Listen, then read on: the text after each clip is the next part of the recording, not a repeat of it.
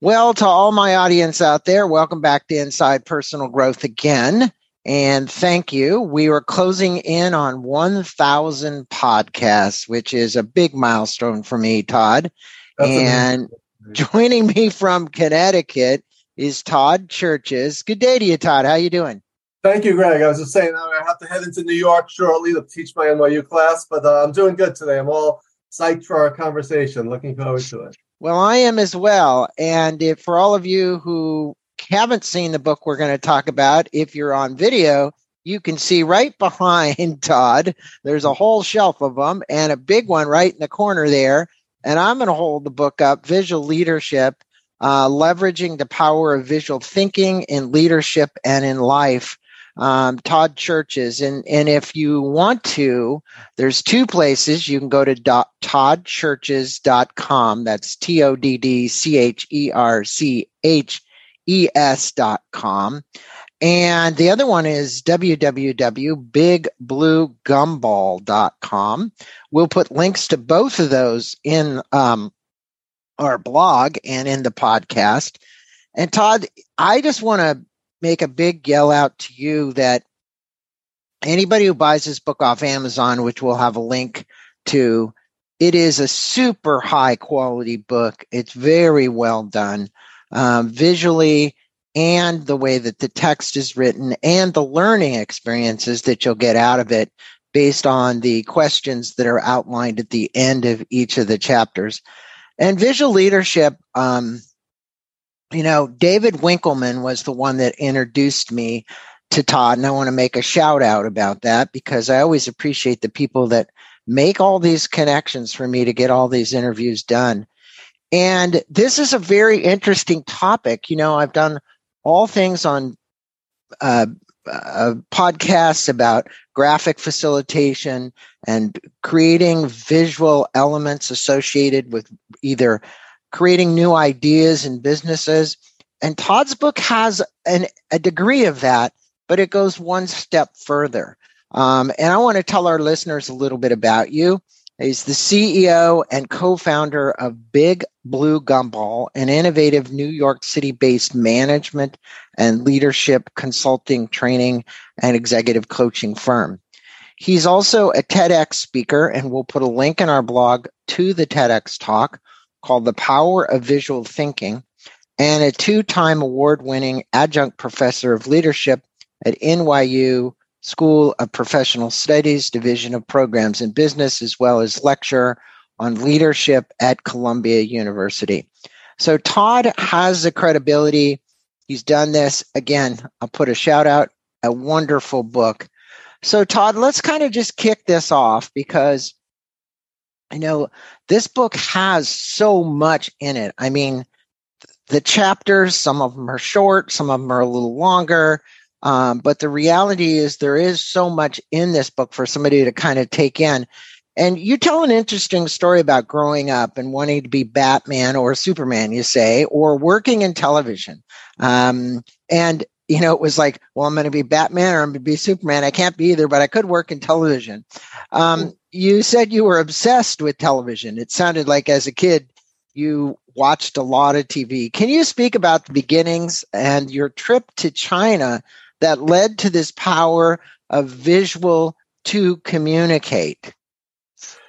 Sure. Well, the introduction chapter of my book is basically very similar to the, the uh, script of my TED Talk. So if people want to hear it, uh, they can watch my TED Talk on the power of visual thinking. But yeah, people would say to you, say to me, uh, Todd, what do you want to be when you grow up as a kid? And I would say, I want to be Superman. I was obsessed with Superman. In fact, uh, this is one of my mugs I keep on my desk for those watching the video. So he's always close, close at hand. And they would say, well, if you can't be Superman, what, what would your backup plan be? And I said, all right, Batman. So like as a kid, those are my two visions of possibilities. So, um, but then I realized that uh, if I couldn't be Superman or Batman, I, the next best thing would be to work in the TV industry in some capacity. And I had no yeah. idea what. Um, in fact, I keep I keep this on my desk as a constant reminder of my Superman Batman heritage. Um, but in a way, someone once said to me, "You don't have X-ray vision, but you have visual thinking as a superpower." And as Batman, you don't have the bat utility belt, but you have your coaching toolkit. So and, and I rescue people and I help to help make people uh, have better lives. So in some ways, I I get to channel Superman and Batman in my everyday work. So, um, but working in the TV industry, I um, worked in advertising in New York for a year, and then I moved out to LA. Having grown up in New York, it was a big move to go out to Hollywood, and I got a series of uh, part-time jobs in the entertainment industry. Um, I worked for Michael Nesmith of the Monkees. That was my first job, and most my baby, my uh, millennial students have no idea, and Gen Xers have no idea who Michael Nesmith or the Monkees. Yeah, that's true. I think he's deceased now, isn't he? Yes, he just recently passed away. Yeah, um, baby boomers appreciate that. And then I worked for Aaron Spelling on Dynasty. I worked in casting at Columbia Pictures, comedy at Disney, and drama at CBS.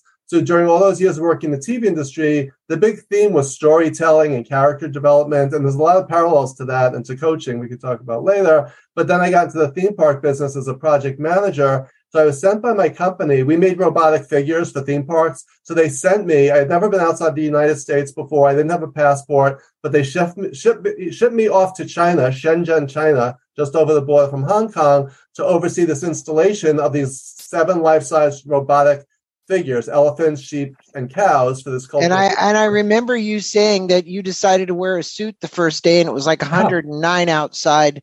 And that suit didn't last very long. I showed up in my new york suit with my briefcase as if i was going to a meeting in manhattan. And it was in the middle of like this jungle where it was 110 degrees. I literally took a shower and i went outside. It was so humid that it was almost like i took a shower in my suit. Like that's literally so the next day i learned that yeah, I could dress a little more casually. For, yeah. Uh, yeah. yeah. So, what did you learn about in doing that installation in China and and this whole concept around visuals to communicate?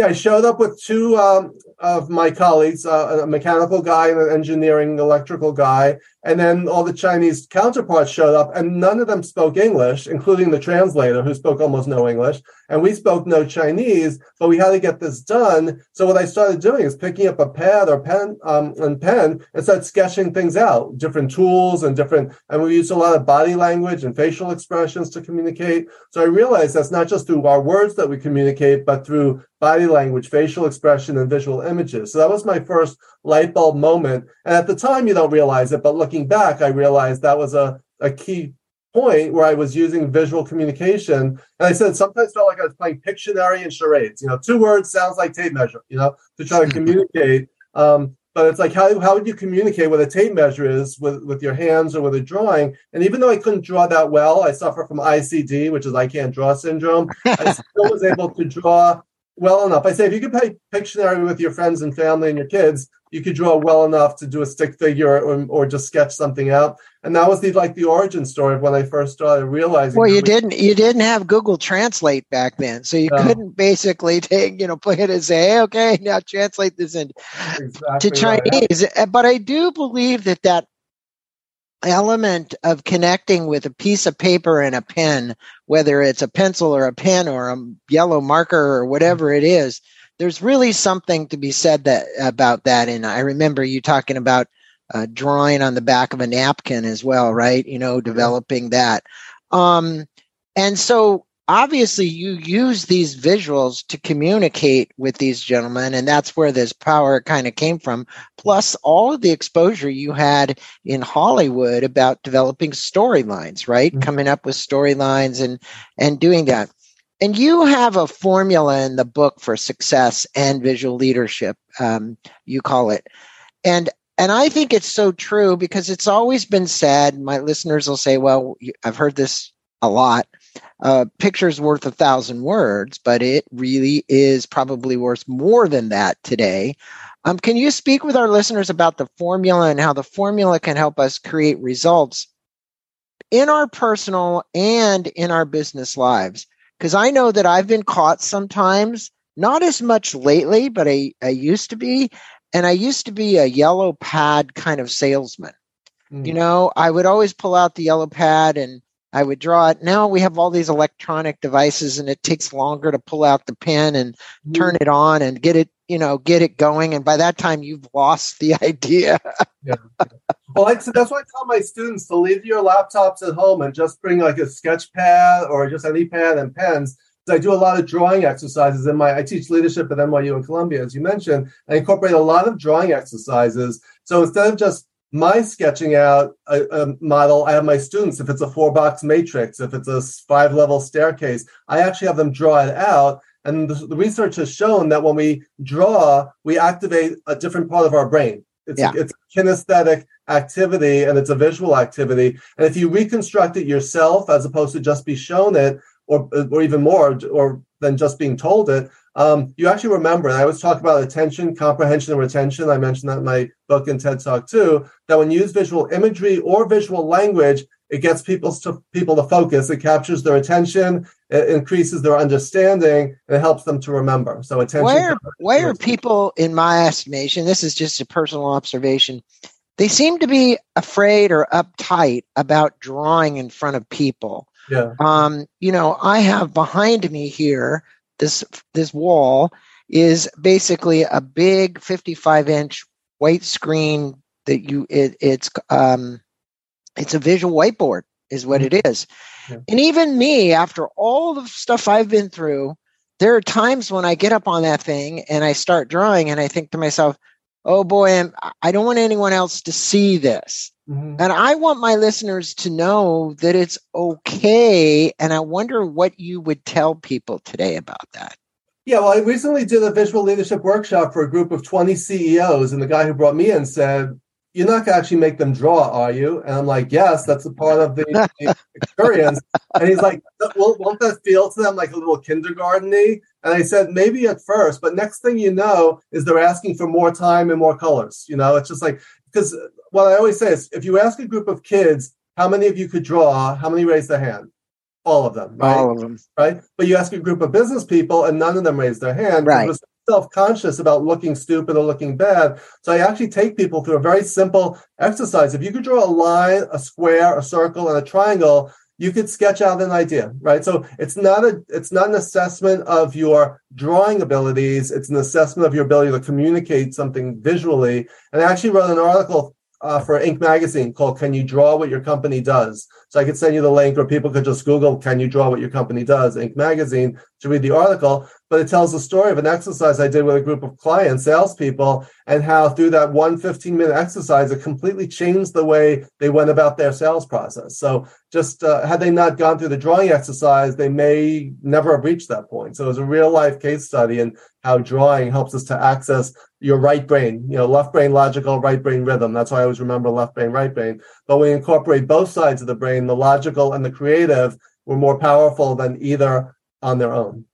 It was interesting because I was recently watching a documentary that was done on Netflix about a psychologist. Actually, he's in, I think he's in New York, actually. And I can't remember his name. Oh, Stutz. Stutz. Yeah. And he draws, yeah. but he draw. He even has Parkinson's. So when he draws these images out, and they used them in the video, right? They they showed them. They look like scratches on paper. You know, they were kind of tough. But Phil mm-hmm. Stutz, that's it, Phil Stutz. Um, but he's actually based in LA, and he's Jonah Hill's therapist, and that was. But I I actually wrote a blog post about how he uses those note cards and has his patients, and he yeah.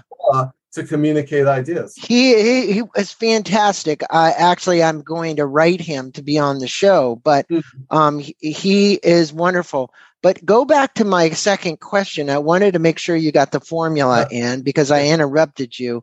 But tell the formula, and then we'll we'll move forward with some other really great stuff. Sure. I'm not a mathematical guy, but for the mathematical people out there, you know, v, the formula is VL equals VT plus VC times M plus L. And that stands for visual leadership is visual thinking plus visual communication times or applied to management and leadership. So that's like in a in a in a mathematical formula, that's the foundation of everything that I do.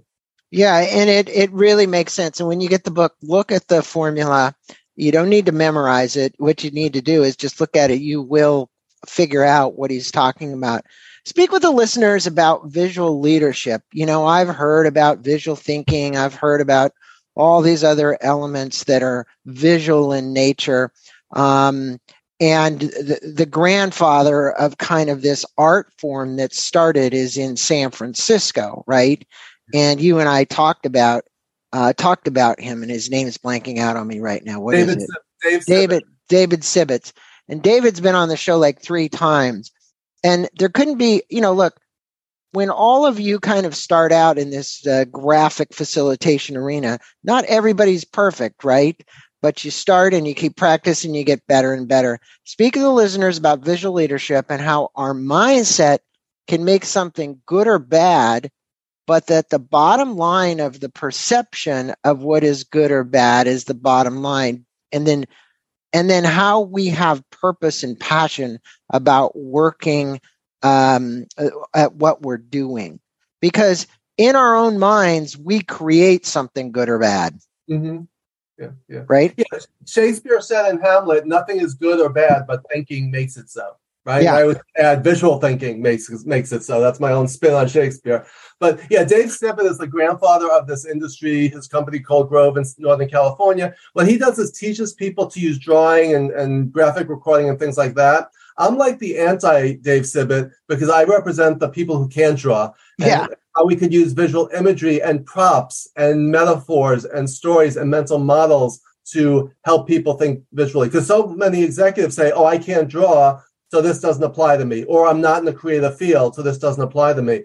I was doing that workshop with the CEOs I mentioned before. Two guys were sitting next to each other, two CEOs who had known each other for 15 years and I actually had them do that exercise. Can you draw what your company does? So they actually had to either explain through a drawing, either a metaphor or sketching out their supply chain, however they wanted to do it. And one guy said to the other, I've known you for 15 years and I never really understand your business or your business issues until you sketched it out for me. And now it's like the light bulb went off. Here's my light bulb that went off. I was keeping my light bulb handy. The um, yellow one. but, but that's a great example of how two, these two guys that were friends knew each other, business associates for years, but until the guy sketched it out, the other one didn't really realize then he understood his issues and his challenges and was able to help him. So that's the main point. So visual leadership, and just just so you know, I, some people don't realize that I spell it as one word with a shared capital L. And the idea behind the word visual leadership, one, I got a patent on it. Um, the first two times the U.S. Patent Office rejected it. The third time was a charm, and they they approved it. But visual leadership represents the fact that who you are and how you lead is inseparable from the lens through which you see the world, right? Our background, our culture, our education, our life experiences, our values all shape what we see, but also what we miss, what we don't see, right? Yeah. One of the concepts of visual leadership is to open up your eyes and open up your mind to seeing the world through a new lens, through a different lens, and also through the lens of other people. And the other aspect of this is when you mention the word leadership, and I've done this poll hundreds of times, one of the first three words that comes to mind, and the number one is vision. Right. Mm-hmm. So, what does it mean to, to talk about having a leadership vision? What does it mean to call someone a visionary leader? When you think of visionary leaders, who comes to mind? Martin Luther King, uh, Steve Jobs, right? Jeff Bezos. They were all people who had a picture of the future, and the key word is picture, in their mind's eye, which is a term also coined by Shakespeare in Hamlet. Um, they have a picture in their mind of a future that's different from and better than the current reality. So their challenge as a leader is how do I turn that picture in my head into a real life transformation? And how do I get other people to see what I'm saying? So that's kind of my mantra my catchphrase. If I was going to put that on a t-shirt or a bumper sticker, it would be asking the question, how do you get other people to see what you're saying? So I'll stop right there. But that's the foundation of what visual leadership is all about. Yeah, no, it's important for listeners to understand. And I and I remember uh, being in the audience once, uh, a National Geographic photographer, his last name was DeWitt. I don't know if you ever heard him speak or not. You know, when you talk about visual, there couldn't be anything more than trying to capture you taking thousands of pictures for National Geographic to actually pick one, right, of, of the scene. And he used to say that intuitively, now here's where I want to bring in this whole intuitive element, even though you didn't write about it extensively. His he would get an intuitive hit that would say, turn around, DeWitt. Turn around, lay down, DeWitt lay down, take the camera and shoot from a different angle, shoot from a different perspective. And it were it was those pictures where he got that hit that literally made it into the magazine because they weren't standard hey i'm standing here and i shoot an elephant or i or i shoot a giraffe or a tiger or whatever he would literally take a whole new perspective and angle at the way in which he shot a picture and i thought that was really, really significant. Um, when you want to get something like that, turn around, audience, and look at it a different way. Yeah. yeah. Right? Yeah. The um, quote the quote I end my TED talk with is the uh, from Marcel Proust, who said, "The real voyage of discovery consists not in seeking new lands, but in seeing with new eyes." So yeah. example you just gave is a great example of change your point of view, right? And so, what would be the leadership equivalent of that? I was thinking about remember the show Undercover Boss, where the boss yeah. would go in disguise and pose. You know, get out of your ivory tower, get out of your office, um, go down to the shop floor, go out into the field, see the world through the lens of your people and through your customers, and you're going to get a whole different vantage point than you would get from just looking at spreadsheets and and looking at your your cash flow statements. yep, and ask questions. I mean, yeah. you know, what you want to do is you want to find out how people feel about what's yeah. going on, whether you're on the assembly line or you're out in a construction site, right? You want to know what they feel, which is why Undercover Boss was so good because they were asking those questions of the people. Now, you speak about four ways that one can manage and lead visually. Um, what are they, and why are they so important to manifesting our ideas into reality?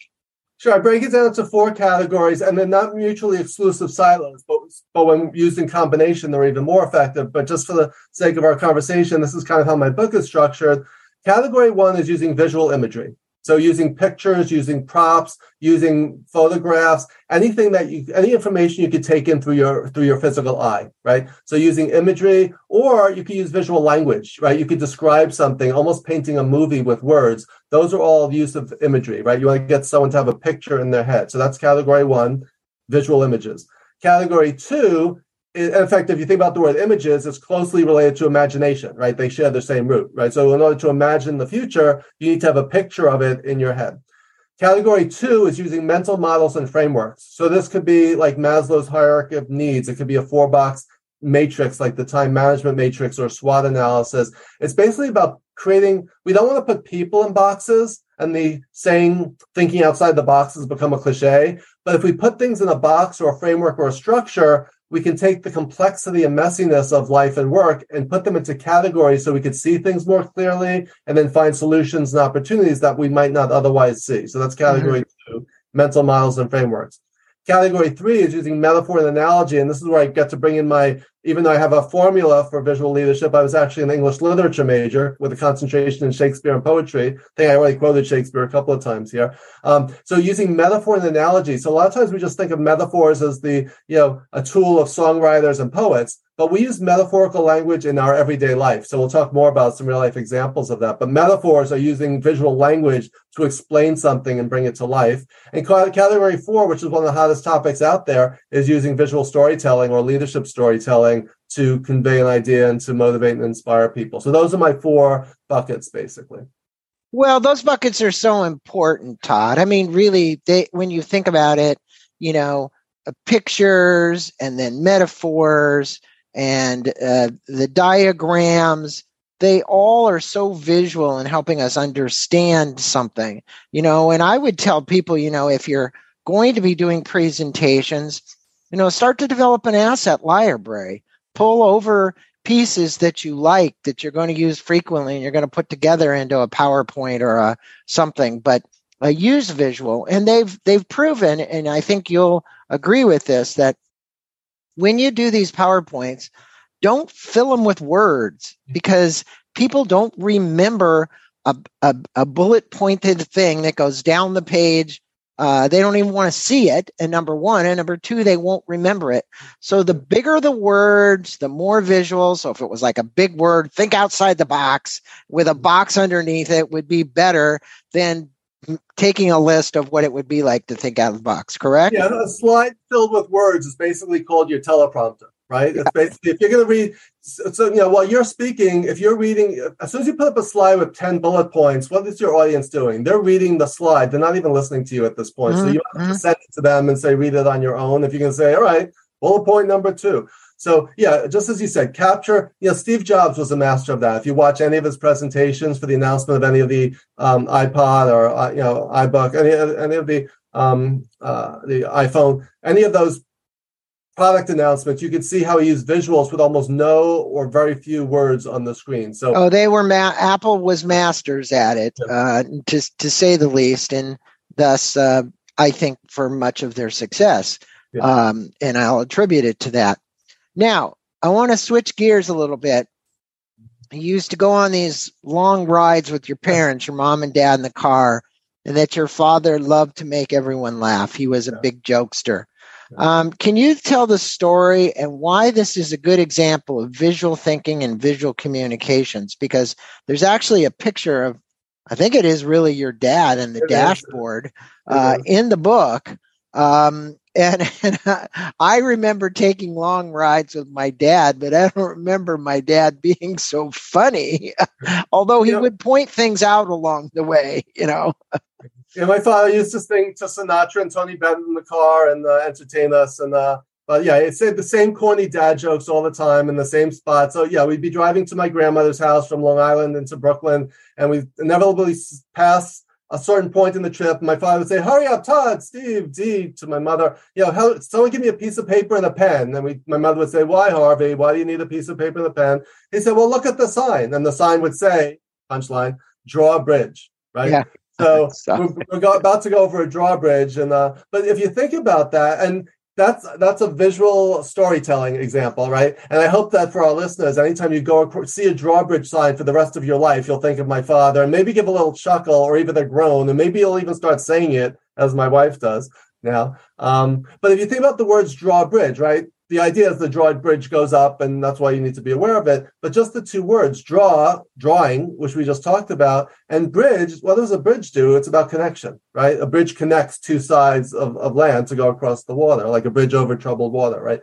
Um, so when you see a sign named called draw bridge that says draw bridge, that always makes me think of visual thinking and visual communication and making connections between people almost as if you're draw, you know, creating a bridge between you and the other person, right? Whether it's our customer or our employees or whomever. It was a it was a good symbolism. You have yeah. a picture of a drawbridge.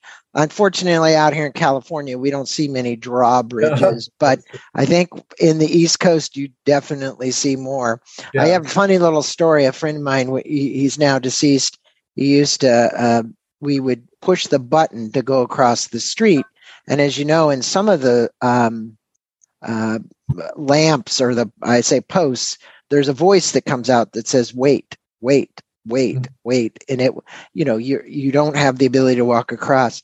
And he would always yell out to me, "Why do they want to know my weight?" and I know it was stupid. It sounded yeah. so stupid, but actually it was so corny. It was funny. You know, eh, he would say that almost every time we were at one of those crosswalks. Yeah. Um, I would say, do they want to know my height also? yeah, exactly. So, uh... Yeah. well, you know, this napkin sketching thing that I mentioned a few seconds ago. Tell us a story about Southwest Airlines was founded um, and the use of this napkin sketching. Now, again, I don't. I have plenty of napkins. I don't always have a white pad. Uh, can you speak about the visual thinking tool and others that our listeners might use to develop an idea? Um, I mean, I'd probably go back to the, I mean, you can probably realize this, but the Native American Indians used to use a stick and draw in the sand, right?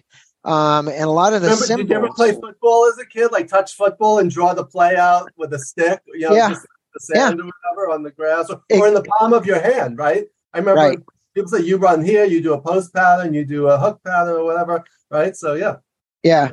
So talk about that story about Southwest Airlines. I think the the listeners will get a kick out of it. Sure. Well, napkin sketching is just as it says. Like, you know, you're sitting at a bar, you grab a napkin, sketch something out. It could also be a back of the envelope. It could be any scrap of paper, right? That's the idea behind it. Is it's always there.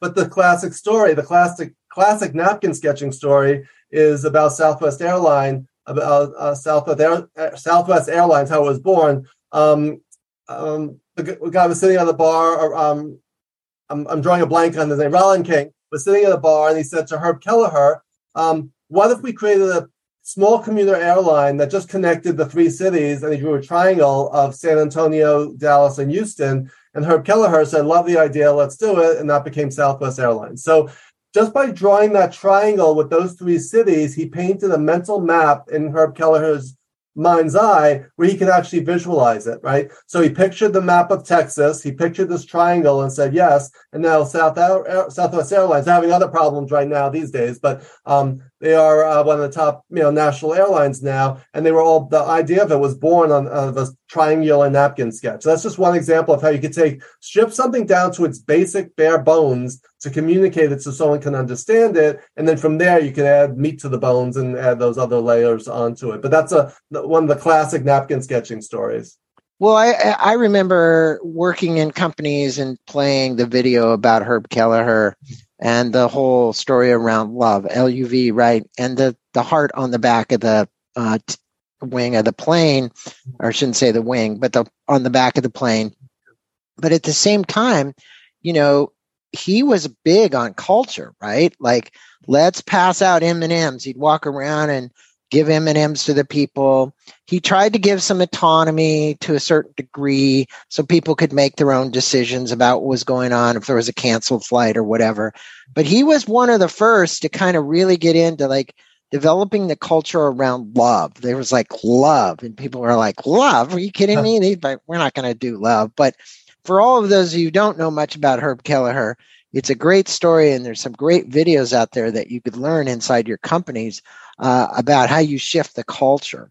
Um, he's just one of the top CEOs. He just passed away a few years ago, but he's one of the top CEOs of the 20th century. So definitely worth studying how he built culture, as you just said. So yeah, phenomenal. Unfortunately, like you said, they've had a few hiccups here lately. I'm sure they'll come back because they're a strong company. But you know, uh, you you tell another cute story about your dog Coco, and there's a picture uh, in the book. Is that Coco? That's not actually her because her name wasn't Coco because I wanted to preserve her anonymity. Plus, plus with passwords, a lot of times they ask for what was your childhood's dog, childhood dog's name. So I didn't want to put that out into the world. So uh, that's why I changed her name to keep her anonymous. So. Okay, well that's good.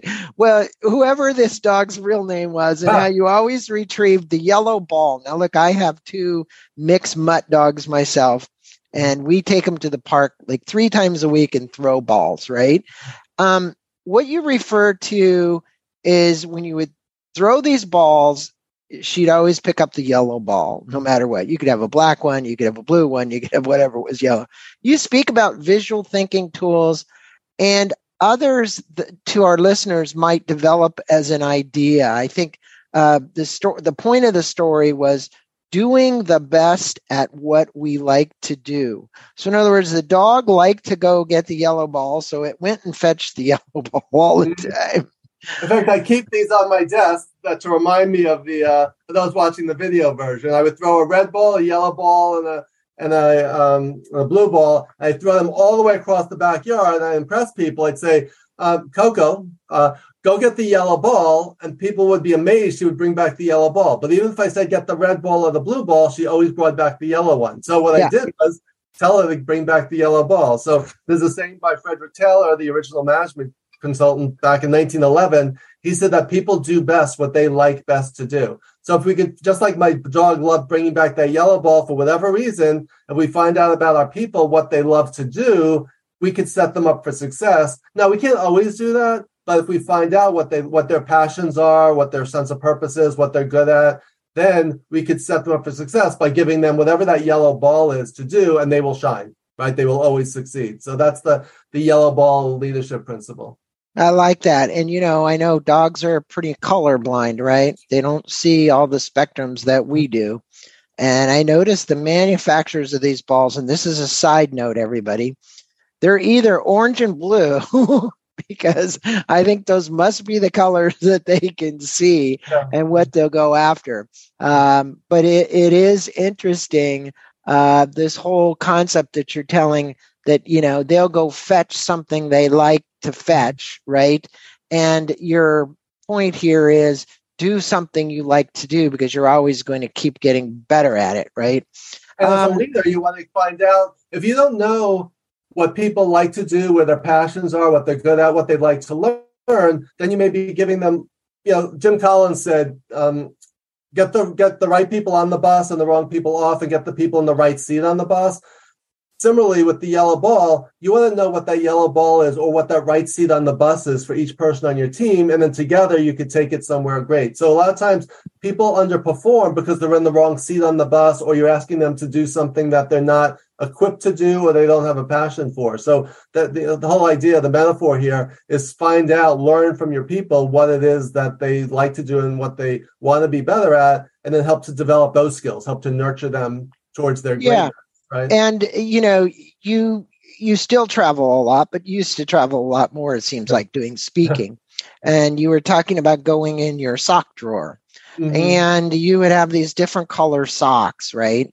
Um, and then you told the story about shit. This is just too complicated. I'm just going to go down. And one day you went down to New York and you bought 16 pairs of black socks. Mm-hmm. Um, would you comment on making a conscious decision not to have to stop and think. And I think that's really the point here is, you know, we have a lot of choices in life today, right? There's just tons of choices out there for us, more than I think we've ever had in our life. If you work into a, in a developing country like we do, you might not have all those choices if you're in a different part of the world, but we have tons of choices about what we eat, what we put on, uh, the kind of car we drive, all of that kind of stuff. Um, how do we make it simple? Because it does seem complicated at times. Yeah. Yeah. One way to simplify is what I call, again, I use a lot of colors as metaphors. So this is called black sock decision making. And the idea was just that instead of spending a half hour picking out which socks should I wear, if they, you had nothing but black to choose from, there's no choice involved, right? right. So, so the metaphor there is to simplify complexity by eliminating as many decisions as you can and systemizing and commoditizing certain things to free your time and your mental bandwidth up for making the decisions of things that really matter. Barry Schwartz has a great TED talk and book called The Paradox of Choice. And he talks about when you give people too many choices, and you know this as a salesperson, they get paralyzed by indecision and don't choose anything right? That's why there's small, medium, and large. That's why with a b- bottle of wine, they have the cheap one, the middle one, and the expensive one. Most people buy the middle one, right? So how do you frame pricing? How do you frame? You choose between vendors, you choose between iPhones, whatever products you're buying or services you're offering, you want to simplify that for your customers and for your your team so that they can sell better or um, make better decisions. So that's the idea behind Black Sock decision making is simplify the things that you can. And you know who does this is uh, Marshall Goldsmith, the number one executive coach in the world. If you look at pictures of him, he wears a green golf shirt and khakis all the time. And mm-hmm. the story behind it, just like my Black Sock decision making, is when he's packing, when he's traveling, he doesn't have to decide what am I going to wear today. He could bring, if I'm gone for 10 days, I bring 10 green golf shirts and 10 pants and I'm packed, right? And hopefully he wears black socks too and just packs the, the black socks, right? But that's the idea behind that was just to simplify and you know does anyone really care what you wear what color socks you wear no right so those are the types of things that leave those things um, or what kind of to, what, what if you have five toothpastes to choose from in the morning you know, take you a half hour to br- brush your teeth, right? As opposed to just reaching for whatever's on. Oh, yeah, it's so true. You know, I just had Marshall on not that long ago about oh, his yeah. new book. And uh, when he says to regret to fulfillment, and he works with a lot of high achievers, right?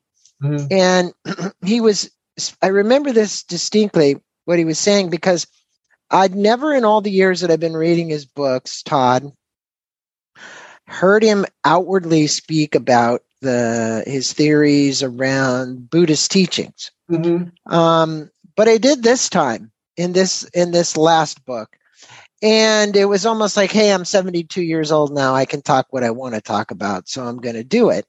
And it, it, I think he made an important point about non-attachment to the outcome. He said, you know, all these people have these attachments to an outcome you know they they especially if you're a high achiever it's got to be done a particular way. And he said no you've got to let go of that right? Yeah. and that's pretty simple when you're talking about this sock decision too. It's like i'm not attached to which pair of socks. It's a green shirt and a khaki pair of pants and black socks and black shoes or brown shoes or whatever the hell color you're going to put on. But like Steve, it, Jobs, Steve Jobs wore the black turtleneck and the blue jeans, right? It's kind of like the yeah. Zuckerberg, Zuckerberg and his hoodie. right? It, it, becomes it's part of your brand. It's, it's also just about simplifying your life. And saying, it, it, it is. And my wife even kids me. She said, you know, when you do these podcasts, you know, usually I always have just a black shirt on, and I do. Um, and, and today it's a little cooler, so I'm wearing a little vest. But my point is, is like it it's it's my uniform. And she says well you have like five black shirts in there. And i go like yeah because it's easy. I just put on black shirts and a pair of jeans and pants and you know i don't want to complicate things right? So i like that and just, um, just regarding Marshall, the book is called The Earned Life, and it's amazing and it's great. Yeah. And I'm actually a member of Marshall Goldsmith's MG 100 Coaches, which is so I get. I'm so honored that every Monday, every other Monday morning, we have like an hour with Marshall, just where he talks about his philosophies and everything. It's such an amazing honor and privilege to be in that group because his book, what got you, I have that on the shelf, but also what got you here won't get you there. Right behind me on my bookshelf. I see it.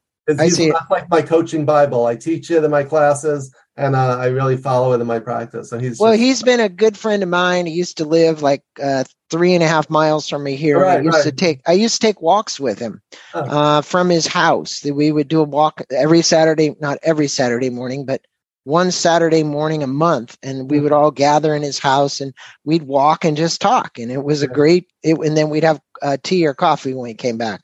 So it was a mm-hmm. lot of fun. Uh, but he definitely has a lot of wisdom, as you're saying. And so um, generous with sharing, and he's giving back. I mean, that's the whole point of Hundred Coaches is to give away everything he's learned and everything he knows, with the promise that those of us in the Hundred Coaches that we do the same when we reach that point of our lives. So we're all well. You you are a living example of that as well. You know, and um, I think one of the comments he made when we were interviewing, because I was watching the video again, was, um, "Hey, don't you wish you were 32 again?" And he goes, Well, no, not really. I'll take that I'll take that So, speak with our listeners about the little pink spoon, um, the concept that Baskin Robbins uses, and what suggestions would you give our listeners about giving their prospects this free taste? And what are their, you know, what are the three showums that you talk about in the book? And by the way, John Robbins has been on the show before. Oh. And Ocean Robbins has not been on the show, but if you look at who's carrying on the le- legacy, it's Ocean Robbins right now. That's great. Yeah, so you know, for those of us who know and love Baskin Robbins, right? You go in. I always get Rocky Road anyway. So, but you, meanwhile, you want to taste a few other flavors. So they have those little pink spoons. Although I think they've switched over to wooden ones because they're more environmentally sound. So they may not use the plastic that they used to. But the whole idea is that the little pink spoon, you get to taste a few different flavors to make a decision before you decide what kind of cone you want to buy. Similarly, in your business, what is the equivalent of the little pink spoon? How can you give your customers or employees a quote free sample of what you are offering so that they will want to buy the whole cone or a gallon or come back for more, right? So that's the idea. It's like, how do you give people a taste of what you do? Um, and that's the metaphor. It's, it's that simple. So if you're a job seeker and you're going on an interview you may tell the story about you know this is where i worked on my resume but what you also want to do is give your employer prospective employer a quote free sample of your wisdom of your skills of your passions right? So you want to illustrate through a story tell them here's something i once did that will reflect on that will create a vision in their mind's eye they can actually picture you in that job doing that job, right? So that's the whole idea. If you want a customer to buy your product or service, it might be offering a free sample of your workshop or giving them a 10 minute sampler or something. So that's the key idea there is how could you give people a taste of what it is that you do? Well, I've often heard this next one, and I like that we're getting out all these little examples, Todd, because they're great. And they're little chapters in your book. They might only be three pages long, some of them, but they're short and to the point and it's something everybody here listening today can use. And i just want to remind you that the book is filled with this uh, kind of wisdom so it's great. And you had this recent visit with your cardiologist and almost like you say gave you a heart attack. Can you tell the the story and the important element of how people in this case your doctor relate numbers can either shock you or be pleasantly surprising and encouraging.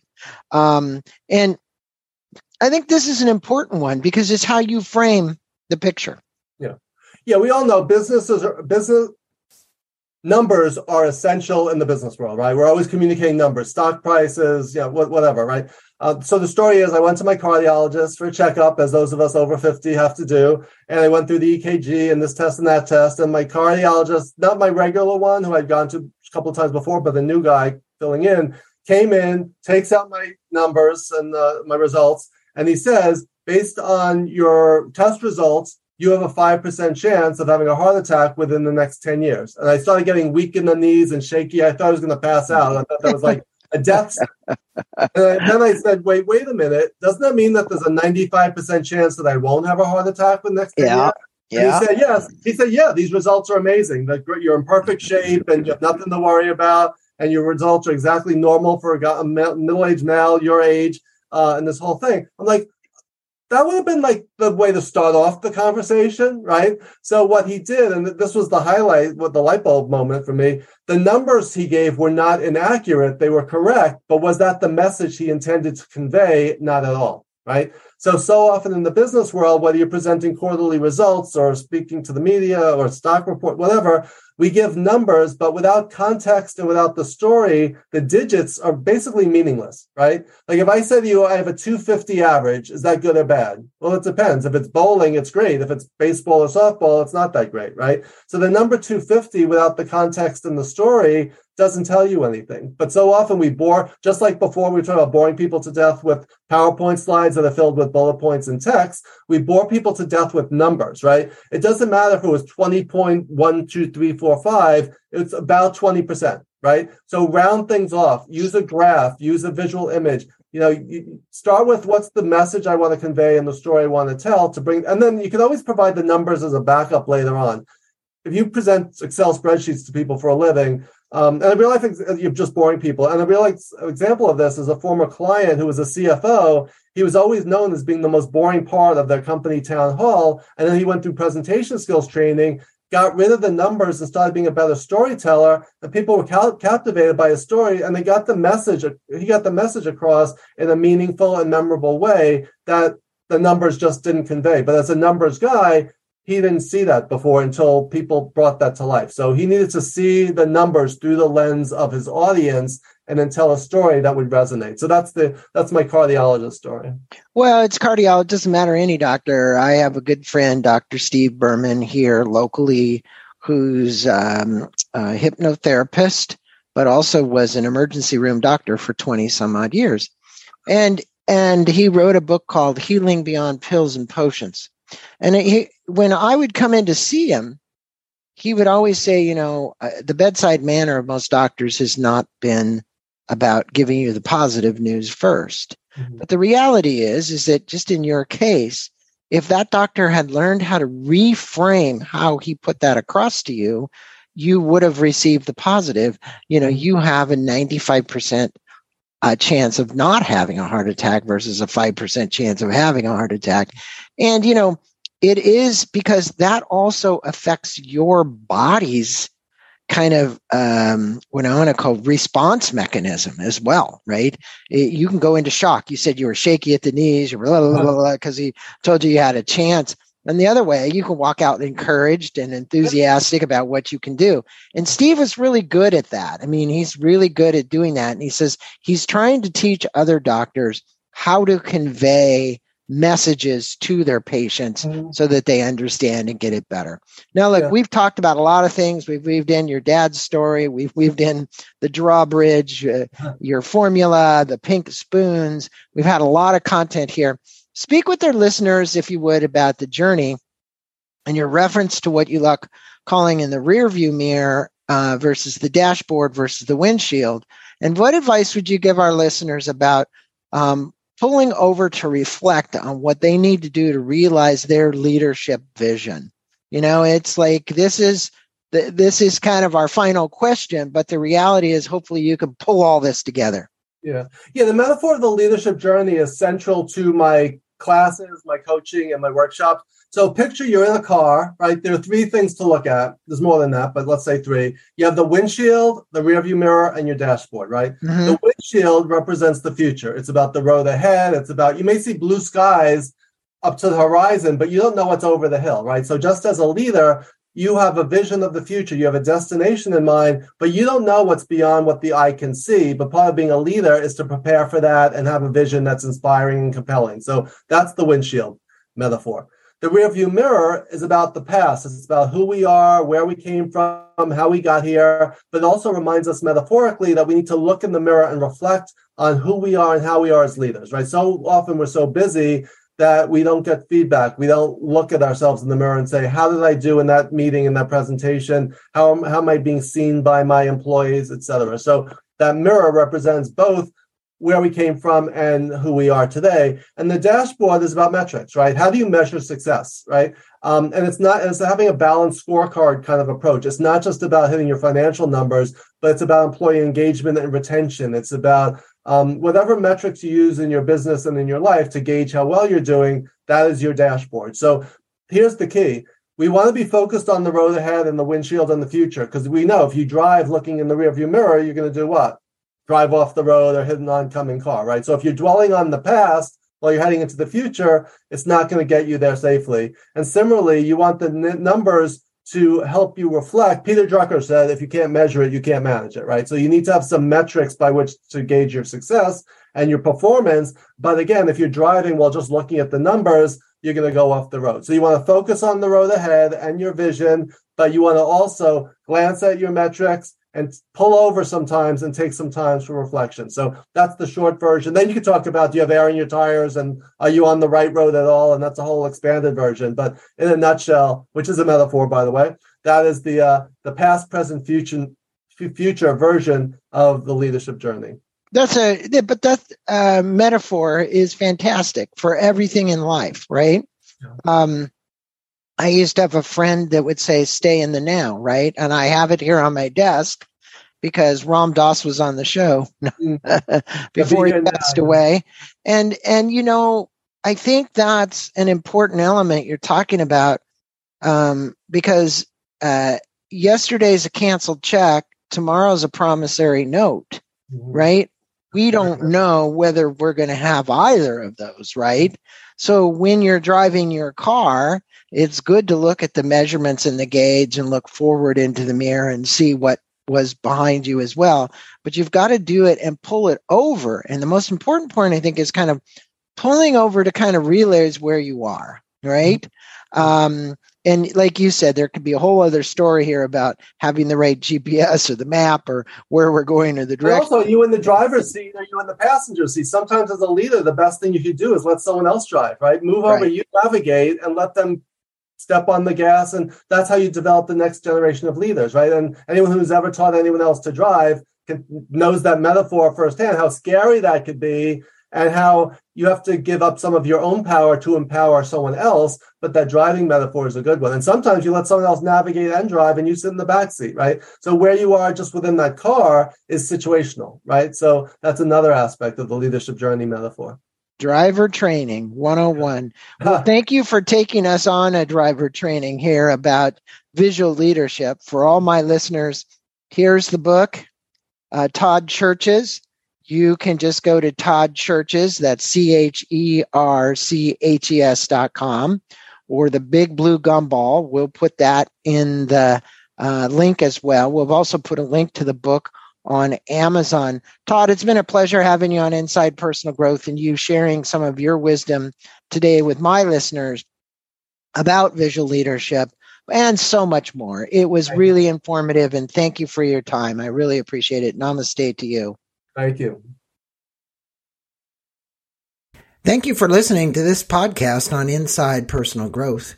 We appreciate your support and for more information about new podcasts, please go to insidepersonalgrowth.com or any of your favorite channels to listen to our podcast.